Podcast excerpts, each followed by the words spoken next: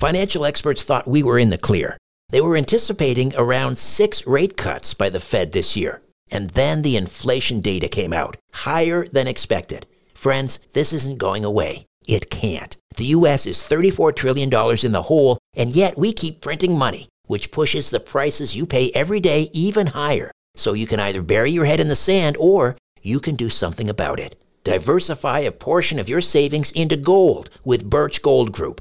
Gold is your hedge against inflation, and Birch Gold makes it easy to own. They'll help you convert an existing IRA or 401k into a tax sheltered IRA in gold, and you don't pay a penny out of pocket. Text STRANGE to 989898 and get your free info kit on gold. Then talk to a precious metal specialist on how to protect your savings from persistent inflation with gold. Text STRANGE to 989898 now.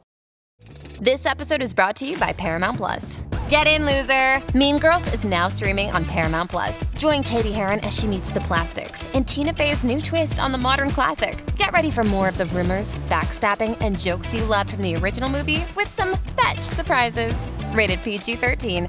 Wear pink and head to ParamountPlus.com to try it free. Richard Syrett's Strange Planet. Following the truth wherever it leads. Exposing evil and corruption and the secret machinations of powerful elites. Revealing the high strangeness beneath the surface of our supposed reality. Coming to you from the Great White North and his studio beneath the stairs. Here's Richard. And welcome to another episode of Strange Planet, and thanks for sticking me in your ear. Great to have you with us. On this edition, my conversation with a sociologist who studies subtle energy sciences. He'll discuss his latest work examining remote viewing, one of my favorite topics, crop formations, UFOs, and related subjects. And um, he says that there are underlying scientific principles connecting these various phenomena, having to do with things like resonance and we're also perhaps going to touch on uh, parallel realities. Dr. Simeon Hein is the director of the nonprofit Institute for Resonance in Boulder, Colorado. The institute is devoted to the study of subtle energy sciences, including remote viewing, crop circles, and related subjects. Dr. Hein has a PhD in sociology and has previously taught research methodology at Washington State University.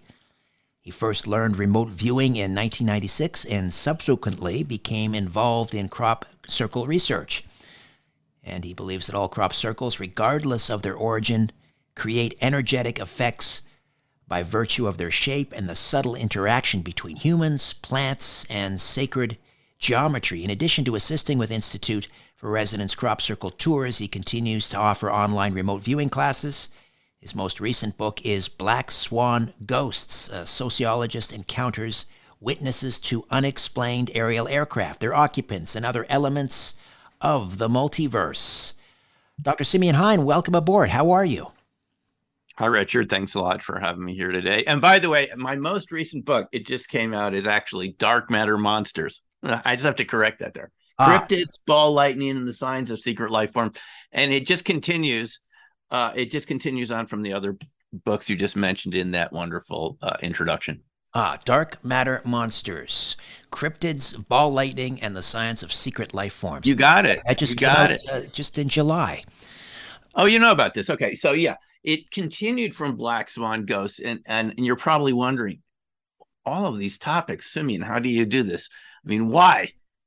and it's, it's because that there's a very interesting science behind all of this, starting from remote viewing, like you mentioned, and all these other topics. In in Simeon's world, these are connected, right, by deep scientific principles. Yeah. So, um, subtle energies. First of all, let me just back up a minute because I'm I'm always fascinated when someone comes from a particular um, discipline. You're a sociologist. Yeah. How, how, did you get into this whole field coming from sociology? I don't necessarily equate the two.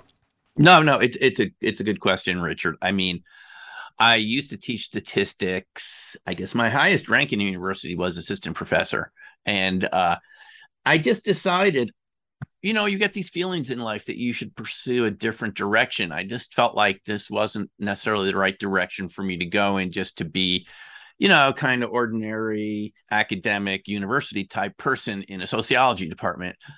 Um, who knows what plans the universe has for us, right? And I I had been living in Boulder, Colorado back in 1996 um, a couple friends had just mentioned this town and I visited and I just felt like I should be here for some reason. So I, I moved here and I, I was only here a couple weeks for and I heard uh, Dr. Courtney Brown of the Farsight Institute. Uh, he was a professor at Emory University, still active. And uh, he was talking about remote viewing on the local community radio station here, KGNU. And I just felt this was the strangest thing I had ever heard. The idea that people could perceive, you know, events and locations and activity at a distance, you know, that this had been a part of a classified government program.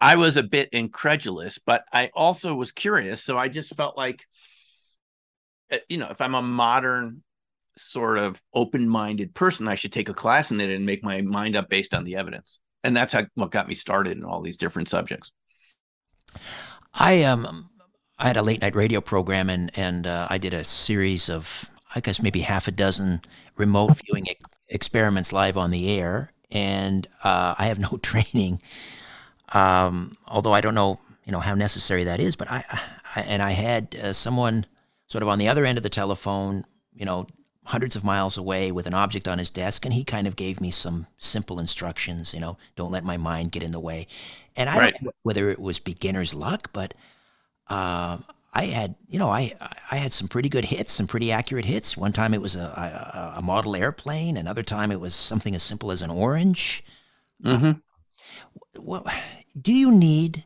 is this an innate ability do you think uh, or is it uh, that that we all have, and that or and that we can we can further develop it, or is it something that you can simply learn to do? Well, it's a little bit of both. Um, it's innate, but it's something we don't know we have, so we don't explore it very much, uh, at least not openly, and that's why people take classes. They get some instruction. It could even be a friend who knows how to do it, giving you the instruction, and it's surprising how accurate it is right that you can get colors and shapes and sizes more than you would expect if you were just guessing i think anyone who's done this will see you get more than you get would expect just from random guessing of color shapes and sizes and jessica utts who's a you know formerly one of the high the highest ranked statistician in the world uh, she was president of the american statistical association uh, came to that same conclusion when she was evaluating the remote viewing program for Congress in 1995. And based on her statistics, from a very limited number of sessions that she was given access to, not very many.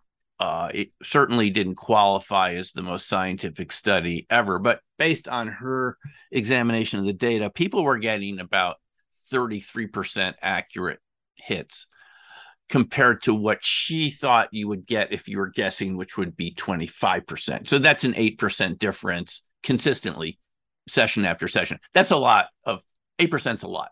If then uh, you would expect if this didn't really work. So you know you're getting this information, and you kind of, as you've experienced it, I, I had the same reaction in '96. You kind of wonder, how am I doing this? How where's the information coming from? Because I'm not conscious of it, and that's what's really interesting. It's not something coming from your conscious mind it comes from some other place in the universe. Ingo Swann, who created the CRV system for the government under contract at Stanford Research uh, Institute, as it was called back then in the 70s, uh, he called it, he came up with the name remote viewing.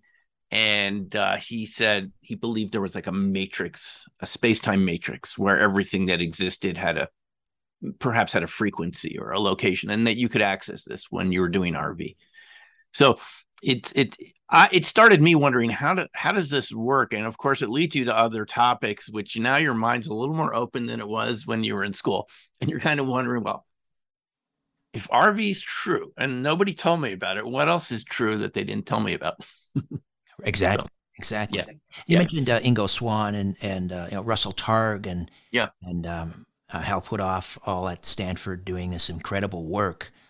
Um, and there was you know this Pentagon program supposedly to uh, to recruit and and train these uh, psychic warriors. Mm-hmm. And then they shut the program down, or so they claimed, and they said, "Well, we yeah. weren't getting any success." Do you believe that? And do you believe they actually did shut it down? Well, did it work? It it obviously worked because people were giving very high medals. The Joe Joe McMoneagle, viewer number one, as he was called, who worked mostly on the East Coast but did come out to SRI sometimes. Uh, he worked directly with the DIA, Defense Intelligence Agency. Um, he was given a Legion of Merit award purely for remote viewing. And it's in uh, Ed May's book, ESP Wars, East and West. And you can see the the award. It, it says something. I, I don't think this is exactly correct, but something like 150 essential elements of intelligence from 200 sessions or something like that. Or maybe it's the other way around. But anyway, you know, that's the highest peacetime medal that the Pentagon can give to uh, a civilian. So they wouldn't give you that medal if they didn't feel like it worked. And if you read to the you read the history of RV, even going back into the 90s, Richard, there was a great book and similarly titled documentary based on Jim Schnabel's research, just called Remote Viewers. And he went into you know case after case where really accurate results were obtained um, and actions were taken based on those results to find hostages or recover missing planes um, you know find information about classified soviet and chinese research sites and so forth. So if you look into the history of it there there are a lot of cases where they really nailed it and it was provided useful information. And i think you know part of the reason this seems hard to believe is classified programs have a way of remaining obscure even after they're declassified. It wasn't it did they didn't end it to go to the second part of your question because it didn't work it's the issue of social stigma and that came up in the uap task force report just this uh, earlier this year uh, in May when the task force said that their social stigma was a major barrier to people reporting UFOs within the military. Well, it, it applies to all these topics, which is why, you know, as a sociologist, I'm so fascinated by all this. Right. Is why is something that empirically is real? You can look at the data, you can see the results. The best statisticians that have looked at it have concluded it's real. Why are these topics considered to be woo woo, as they're called, right? Exactly. Yeah. And what is going on with that? I think our audience can agree too. It's really interesting. Why are some topics, even though there's a lot of evidence for them, all of these topics that we call paranormal, and you just get the same thing happening over and over again, year after year, decade after decade, right? Thousands and thousands of witnesses. You name the topic, there are thousands and thousands of credible witnesses. But why is it hard for people to talk about this? Why? And, and, and it gets worse. The further up you go into these bureaucracies, especially government bureaucracies, the less people want to talk about it because they feel it might impact their career uh, paths. It's not career enhancing, quote unquote, right? And so I think this answers your question of why Congress canceled it. It didn't seem to be based on the evidence, even though the other person that evaluated the the the same results that Jessica did. Uh, Ray Hyman, who's now passed on, a former I think he's psychology professor. I mean, he looked at the data and said, "This works. There's there's no doubt that this shows that something's going on, but we don't know why." So therefore, I'm not going to recommend supporting the continuation of the program. And Jessica also admitted she said, I can't evaluate if this was operationally useful in the field, but it's clear that results were going on. You know, I mean, they're getting results that are indicative of a real effect. But I think the real reason they ended it, if you go back to the 90s, you know, William Proxmire, the senator that was looking for wasteful government spending and so forth. You know, there's always this climate in Washington, D.C. of wanting to kind of cut programs that are going to make it's going to make you look good for cutting them, right? And I think that's what's going on there. It's it's easy to attack programs like this It makes you. It's an easy way to score some points with your boss, is to cut these programs and your your the voters. Right. I I eliminated a million a twenty million dollar program. Wow, big deal. That's how much they spend on paper clips in in one week at the Pentagon. Okay. but but that's what these people, the politicians and bureaucrats are motivated by other. I'm going to say this is a sociologist, Richard bureaucrats and politicians are motivated by other motivations than pure science or even operational effectiveness. They're motivated by public opinion. And they can manipulate the public into being suspicious of these topics. And it's sort of an easy thing to pick on. That would be my explanation of why I, I think you're spot on. I'm shocked. Yeah. I'm shocked. Yes. Yes. uh, you, you, mentioned like you know the data, and and uh, Russell Targ is always fond of saying that there's more evidence uh, for the existence of psychic abilities than there is evidence that Bayer aspirin cures headaches. It's true. Yeah, he's yeah. right. No, no, I can tell you this as a former statistician. You look at the evidence for pharmaceutical treatments even things like aspirin, and you don't get the statistical significance that you do from these RV experience experiments. Uh, statistical significance is just how confident are you in the results. You get a certain result. Something works three out of five times, or with RV, you get 33% hit rate. But then how confident are you in that statement? And there's a way to evaluate that uh, using something called, you know, a P statistic. And uh, it's uh, it's more significant with RV than a lot of these pharmaceuticals, which often don't have a lot of statistical significance because there's so much variation by which person gets the treatment and so forth. But that's not what makes things real for us. There's, you know, huge lobbying efforts and, you know, corporate manipulation, astroturfing, all these things that are designed to affect public opinion, especially even in social media, right? Where we've heard about these fake uh, Twitter accounts, Facebook accounts, right? Where it's just designed to manipulate, or maybe it's even just a robot generating messages and it's uh, designed to manipulate public opinion. So our reality is more shaped by these social forces than the actual truth of these topics. And I think that's what Russell Targ is getting at is he can I've heard him Russell talk so many times in person. He's come to Boulder. I've been to the IRVA conferences, International Remote Viewing Association. He gives great presentations. He does. But do people want to listen? Or do they just sort of want to play the game? Now, I just have to say one thing really quickly. I think it's changing just because of the UFO issue and what's going on in Congress right now. Those Congress people look a little perturbed and upset. The people that have seen these classified videos from the classified briefings, we know they're classified briefings because in this meeting last May, they asked some of these folks from the Pentagon, and they say, We don't want to talk about that now. We'll talk about it in the closed session this afternoon when the cameras were turned off.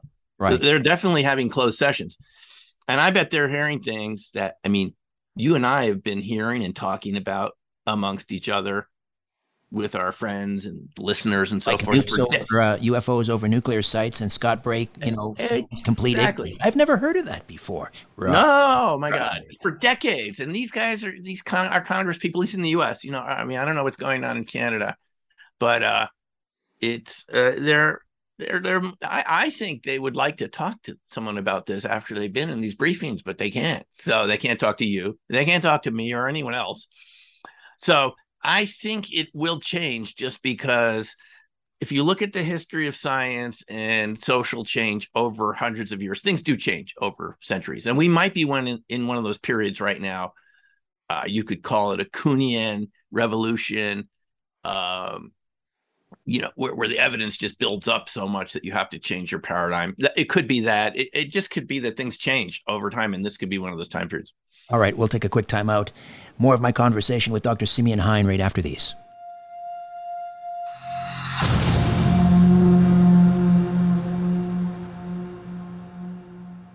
Hi there. I want to tell you about a podcast I know you're going to love. It's called The Dead Files from Travel Channel. On The Dead Files, Amy Allen and Steve DiSchiavi investigate the paranormal activity haunting real people and homes across the United States. Amy and Steve come from totally different perspectives when they investigate. Amy's a medium. She sees and speaks to dead people and uses this skill to find out why someone might be haunting a place. Steve is a retired homicide detective. He tackles the case from the other end of the spectrum and uses public records and witness accounts to piece together the history of the haunted location. On every episode, Steve and Amy investigate a different, real haunting to help the family struggling with its effects. On one episode in Falconer, New York, a family keeps waking up with scratches and bruises. They also see a shadow figure lurking around their home. They call Amy and Steve to investigate. Amy uses her strength as a medium to understand who the presence is coming from and why it's so angry. Separately, Steve finds out the history of the house from the townspeople and in public records. He finds that several people who lived in this house died, which matches Amy's findings. At the end of the episode, Steve and Amy share their findings and make a recommendation on whether it's safe to stay in the house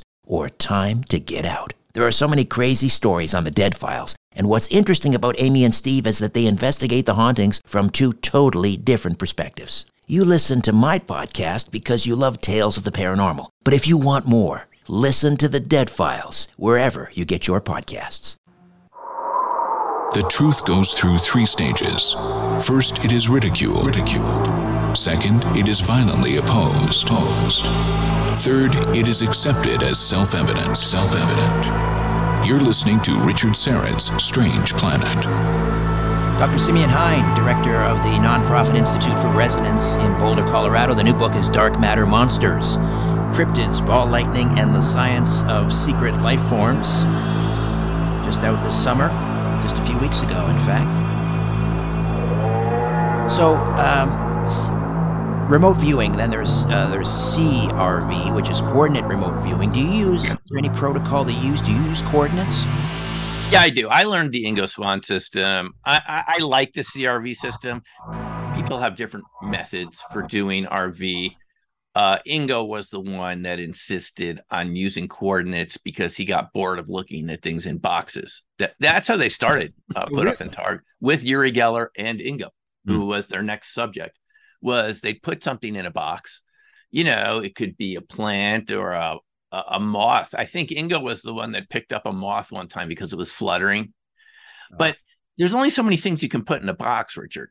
And it, it the psych the psychic person or the I, let me put it this way: the person doing the receiving of the psychic signal, they need to be interested in this. And Ingo found it much more interesting to put his mind anywhere in the world and later the universe because he viewed distant planets, Mars, and uh, uh, Jupiter and things like this. And um, uh, I, I oh, forget he he viewed one of the planets before Voyager got there and saw rings and so forth.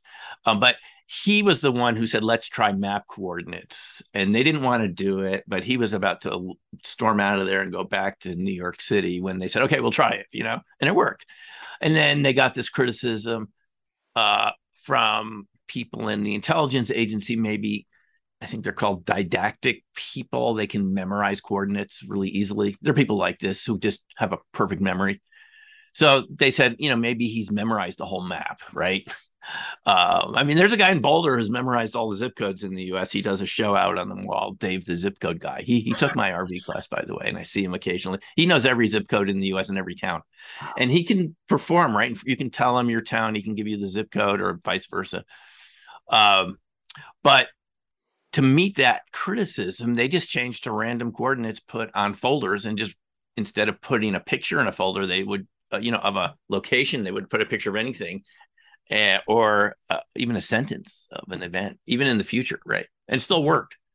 So uh, that's how they came up with coordinates. And that's what I learned. And that's what I'm comfortable with. I mean, I've had discussions with people that don't use the CRV system who don't like ideograms and coordinates and all that, or just don't like having stages and phases the way Ingo designed it. But you know, it, I've I just learned it that way, and, and the people I've taught, the students I've taught for the last 25 years, it's 25 years now, been teaching this. Um, they seem to do okay with it. So.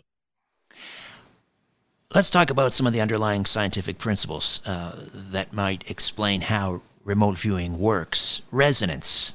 Mm. Tell me about that. Well, we're all familiar with resonance because it's the basis of modern electronics, radio signals, and so forth. I mean, it's just like having tuning forks, right? If you have two tuning forks that are the same uh, note and you hit one of the tuning forks, the other one will start vibrating. And you can bring more tuning forks into the room, they'll all start vibrating. But that resonance is not being generated uh, just by you hitting the tuning fork. It's it's resonating off the the electromagnetic field of the the universe, and that's how radio works. And that's why when we're listening to a wireless signal, you know, your neighbors can turn on their radio and and as many people as, as who want to can turn on the same radio can tune to the same radio station but it won't decrease the volume if it was just a purely electromagnetic function the the energy from the antenna the broadcasting it would be diluted as more people listen to it but it doesn't because it's actually bouncing off the background you know electromagnetic fields of the universe and that, that's an infinite amount of energy so so it's that kind of resonance that we're talking about, you know, tuning into a signal. Now, if it literally, I, Richard, I'm not sure it literally works like that. It's not like literally, you know, Upton Sinclair, the uh, the writer who wrote about meat packing plants and things like that mm. in the 1920s. Uh, a, one of the muckrakers, right, who wrote about social conditions. He actually wrote a book called Mental Radio. Ah. And he compared it to radio because he was interested in psychic functioning also.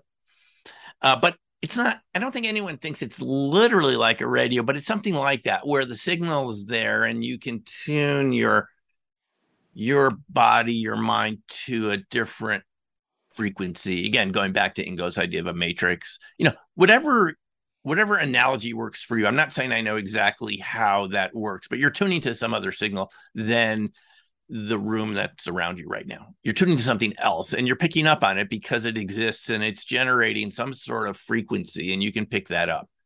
Even if it's at a, you know, a non-electromagnetic signal. Something's there and you can pick it up because you're part of the universe and you know, it fits Edgar Mitchell's idea of this kind of holographic uh, quantum holography, as he called it, Right. Um, th- there's different ideas about it, but it all comes down to the same sort of thing, which is that you're some sort of you're you are a being that is bigger than the space of your body or the the the top the lifespan that you have.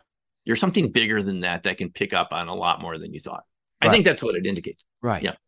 Yeah. Um, Rupert Sheldrake, I remember, uh, you know, the, the sense of being stared at. Uh, does that operate on the same principle? Do you think that people, you know, you people have a sense of when when people are looking at them, even if they're hundred yards behind them? Right. So I think there's a couple things going on here. Uh, the RV part is non-local, and that's some sort of connection from seemingly at a distance. The sense of being stared at I mean, it could overlap with that. To me, that seems more like uh, either picking up a biological energy field or uh, because Sheldrake was into this idea of what he called morphic resonance, right? Hmm. So it is the same sort of idea, but how it actually works at a biological level, whether it's the same thing as RV, we can't definitively say. But what Sheldrake was pointing out is that you pick up resonance of other beings in your vicinity, even if your physical senses aren't looking at them. And he did a lot of research showing that dogs would get excited before their owners come home, even if the owners leave work randomly at different times. Exactly. They still start getting excited before yeah. they're in. The, so they're picking up on this. That's a type of resonance. I mean, anyone who's a pet would understand this. They have, you know, they're you're kind of in resonance with you. And you know, when you're away from them, you're kind of thinking about them, and they're thinking about you. That's a type of resonance. So it could be with a partner too, a human partner. Uh, these are all interrelated. I think these are interrelated ideas. And, and one thing I want to bring in from dark matter monsters is we do know about a type of particle now that could be involved with this that I didn't know about before last year.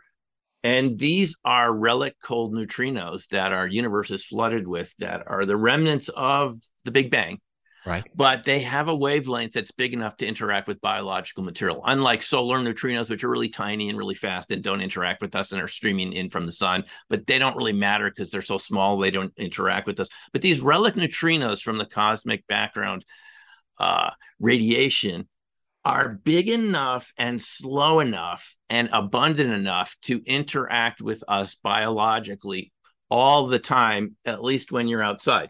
They, they are stopped by physical objects. so that I'm just suggesting this because hmm. I didn't know about this, and I, I put it in dark matter monsters just because it's another mechanism that biological organisms can communicate and interact. It even explains something like PK, psychokinesis, which I've seen demonstrations of. It's real. And I've been told by people that worked in the Pentagon that they observed Soviet PK experiments and it, it's real. They know about it, but they decided not to tell us. But I've talked to them and it's in it's in dark matter. I put it in dark matter monsters because I got permission to do this.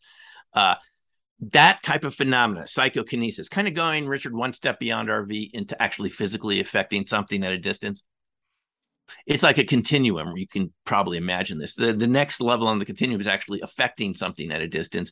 That does seem, I'm I could be wrong about this, but until someone has another explanation, I'm going with this that these relic neutrinos, they're quantum entangled, they all were created at the same time in the universal history and they are you project these out they're called cold neutrinos they, they're projected from your body and you're absorbing them from the universe so it's another avenue for this type of you know uh, kind of non-obvious communication that we have with each other non-physical if only the amazing Randi were still around and offering up that $1 million prize uh, do you remember that where if you could uh, you know provide uh, solid proof. Yeah, yeah. Did normal. he pass on? Did I miss this? I, uh, I uh, maybe I, I should check, that, but I, I don't. Not million dollar prize is still around anymore, but I think you're yeah, on the he, of solving. So people that I know didn't want to take him up on that because they he wanted to be the one to judge the results. So he would always have a way to get out of it. It wasn't going to be independently judged.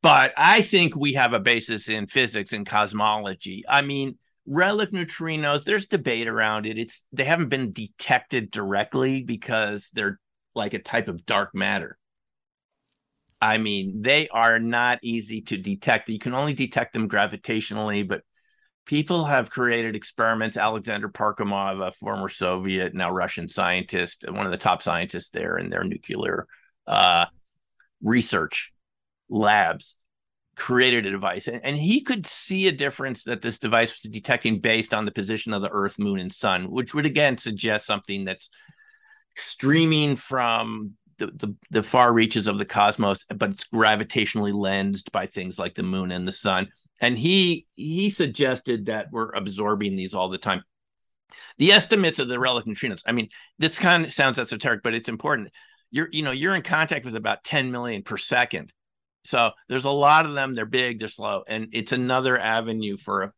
interaction between chemical, biological processes, you know, human bodies and so forth from a distance. And this could easily be an explanation for PK, which I've personally seen too, and I know from again someone who was in pretty uh, position to know within the Department of Defense. This is a real effect, uh, and you can move things at a distance, bend things at a distance. Uh, Uri Geller was an example of someone who could do this. Uh, we'll uh, we'll take another timeout. Simeon, come back. Uh, incidentally, James Randi passed away in, in 2020. So you see, okay.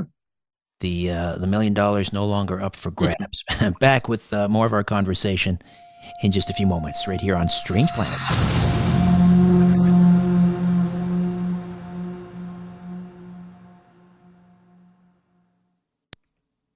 The truth will set you free, free, free, free. But first, it will really tick you off. Welcome back to Richard Syrett's Strange Planet. We are back with Dr. Simeon Hein. Dark matter monsters, cryptids, ball lightning, and the science of secret life forms is uh, the latest. So we were talking about resonance and neutrinos. Um, does that, can these things, resonance, subtle energy, also explain crop circles? Yeah, good question. I think to some extent, yes, at least in terms of the effects of these crop circles on our on our equipment, electronics, and so forth. I mean, uh, my interest in crop circles came out of RV because I did a session on a crop circle in 96 at the Farsight Institute. And I didn't even know what a crop circle was in 1996. So I just felt like I should go over to the UK and see what these were you know, just because I had done an interesting RV session. And I immediately saw evidence of electromagnetic effects from these crop circles. I didn't know what was making them. And as I wrote about in Opening Minds, uh, my first book, uh, it was kind of a shock to find out that people were making some of these at least, right? Right. But they had learned how to do this, but it didn't really matter as much as I thought because they would report strange effects on their cameras and batteries. I was out with one group. We had paid a farmer to make a small circle on his property, and our laser stopped working. Uh, that we were going to use to kind of mark the outside of the, the pattern. And, and this has been reported many times. I've seen it happen three times in half an hour, different devices as people walked in, stopped working. And I've documented this. It's I put a YouTube. If people go to my YouTube channel, they can see my playlist. When I've been there, I, I used to go on crop circle tours. I've led crop circle tours until COVID, until recently, and we would see this with our own groups. People, uh, people's cameras, batteries would stop working. At one time, a fellow came back from a circle we'd been in, and the key he put the key in his hotel room and it bent oh. like it was soft. Wow. And now that Richard, that is consistent with these relic neutrinos because they can interact with electronics in really strange ways. And it does suggest that the crop circles, because they're in a circular symmetrical pattern, they're interacting with a deeper level of the electromagnetic uh, spectrum. Uh, you could call it toroidal magnetic moments. Uh, there, it, it's something I go into in Dark Matter Monsters. But what we found is that certain shapes can tap into the zero point field, uh, and this comes out of classified Soviet research that I just found out about earlier this year, way back in the '90s, where they knew that certain symmetrical patterns uh, could impact uh, life and electronics in very interesting ways. They call it electromagnetic phantoms. And these phantoms, they're a correlate of ball lightning. They have they they're not always visible, but I think they're active in crop circles. Now, what makes them crop circles are made by a lot of things. Let's just I mean they, they go back quite a few decades. And I've spoken to witnesses that have seen UFOs leave patterns behind in meadows and and and things like that. And the original crop circles go back to the Tully saucer nests in Australia. They have a UFO connection. They are related to atmospheric phenomena, plasmas, and so forth. People have seen them after thunderstorms, and people started making them in the late 80s, Doug and Dave and other groups that I got to know. Uh, but the interesting thing for me is that once the pattern's there, you're still going to get these real effects, which shows us there's something electromagnetically active about crop circles. Remarkable. Uh, yeah. Uh, I mentioned the plasma, uh, and, and uh, was it uh, the researcher Lefty Lefty Levengood talked about uh, yeah.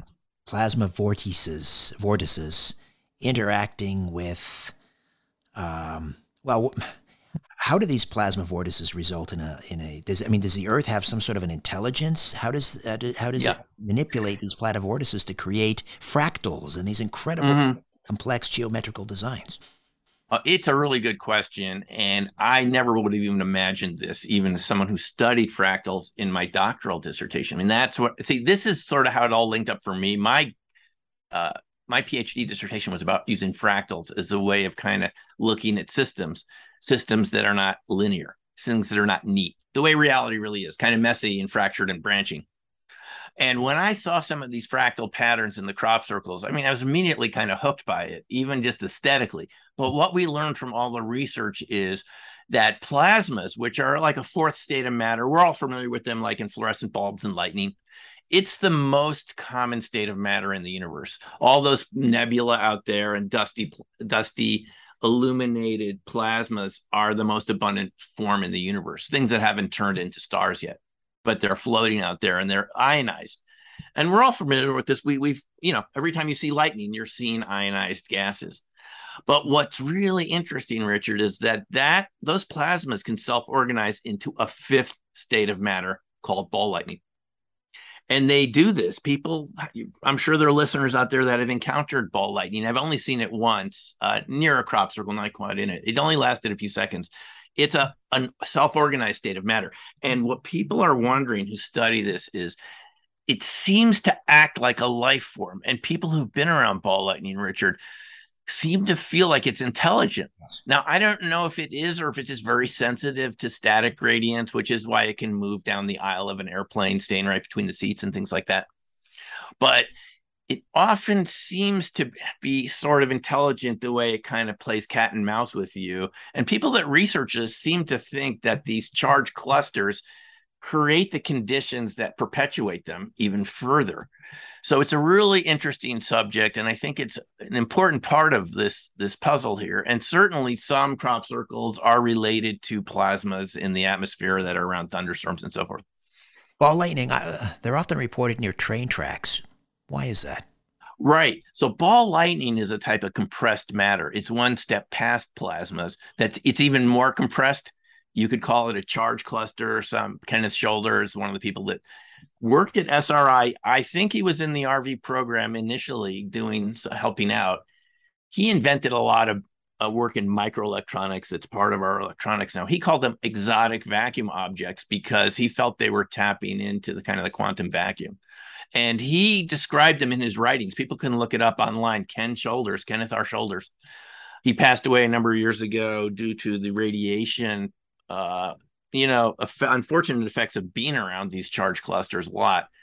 But um, these charge clusters are self organized and when you're anything that compresses matter, it could be earthquake faults, it could be train tracks, it could be you walking across the rug. You're going to create some charge clusters. They may not be very long lived and maybe microscopic, but they can grow. And under certain conditions, they can perpetuate themselves and float around. And they're seen around crop circles too which again I think has something to do with the fractal and symmetrical nature of the plant material once it's organized in a spiral. They are seen around cryptids, which is one of the reasons I wrote Dark Matter Monsters. I was so surprised to find ball lightning around uh, Bigfoot sightings, but there's a Miwok Indian saying for the Indians from uh, Northern California, they would say wherever a Bigfoot walks, a lantern follows. Ah. Yeah, so this goes back a long ways. Why it's new to us, I'm not sure. It's like we forgot a lot of reality, Richard the, the universe has this basic sort of or self-organizing quality to it. And it likes to create ball lightning and compressed uh, charge clusters. So that's why you see them around earthquakes uh, tectonic faults railroad tracks and other locations. But the fact that uh, they're seen around crop circles and cryptids i mean that gives us a clue that there's some fundamental type of matter that is related to coherent coherent life. And the one thing that ball lightning is it's coherent. Those particles are at the same frequency and the same temperature which is why they can compress the way they do and they can do a lot of really interesting things. I mean shoulders talked about using them for teleportation. They're a quantum state of matter microscopic quantum state of matter. Fascinating. I mean i, I hesitate to call things like resonance and subtle energy and you know plasma as prosaic uh, as a prosaic explanation because I mean these are these are spectacular and fascinating, but I, these all may hold the key to explaining much of what we now consider to be paranormal or supernatural activity. Ball lightning, you know, near Bigfoot, often yeah confused with uh, a UFO. Uh, right. Yeah. There, there is Richard, and I've never used this phrase before, but I'm going to use it on your show for the first time. There's a coherency continuum, and at one level you have ball lightning, which is very coherent, a type of matter where everything's at the same frequency and temperature, and it's kind of like one big electron, you know, because everything is kind of it, it's th- this was forecast by Bose and Einstein in 1924 called the Bose-Einstein condensate. It wasn't seen until 20, 70 years later, right here in Boulder at the NIST labs at the University of Colorado. But they only saw it at really cold temperatures, like near absolute zero. But what shoulders and others were saying is you don't just get it at absolute zero, you get it at room temperature. And once you have a coherent quantum object, we're not talking about you know, subatomic anymore, quantum entanglement just between one particle. We're talking about a big particle, or everything's kind of given up its identity. That's at one extreme. And there seem to be life forms and interesting effects that we call paranormal at that coherent extreme. And the other levels where it's less coherent, like where we live most of the time, where things have individual identities. And, and, and I don't think our life would work properly if things didn't have sort of colors and shapes and textures that sort of remain constant. But they don't have to be like that. They have another level where they're much more interactive at a quantum state. I mean, that's what the Bose-Einstein condensate state shows. It's just that it can also can exist at room temperature. Well, Simeon, this is going to serve as a, a primer for what I hope will be our, our only our first conversation of many. This has been absolutely fascinating. I'm so glad uh, we connected. I met you and I had a chance to talk to you. This is absolutely mind blowing stuff, and you uh, you explain it in such a way that even someone who basically bailed out of science after grade ten chemistry can understand. Oh well, thanks very much, Richard. I appreciate it. This is a lot of fun, and there's a lot more for all of us to learn here. But that's my best take on it you know, as of today. So thanks, uh, thanks for talking about it. Well, if the amazing Randi is up there listening, uh, I think you should get the million dollar prize. Oh, thank you. Dr. Simeon Hein, simeonhein.com, darkmattermonsters.com. All the links are in the episode notes. A new Richard Syrett's Strange Planet drops every Monday, Wednesday, and Friday. Subscribe at strangeplanetpodcast.com.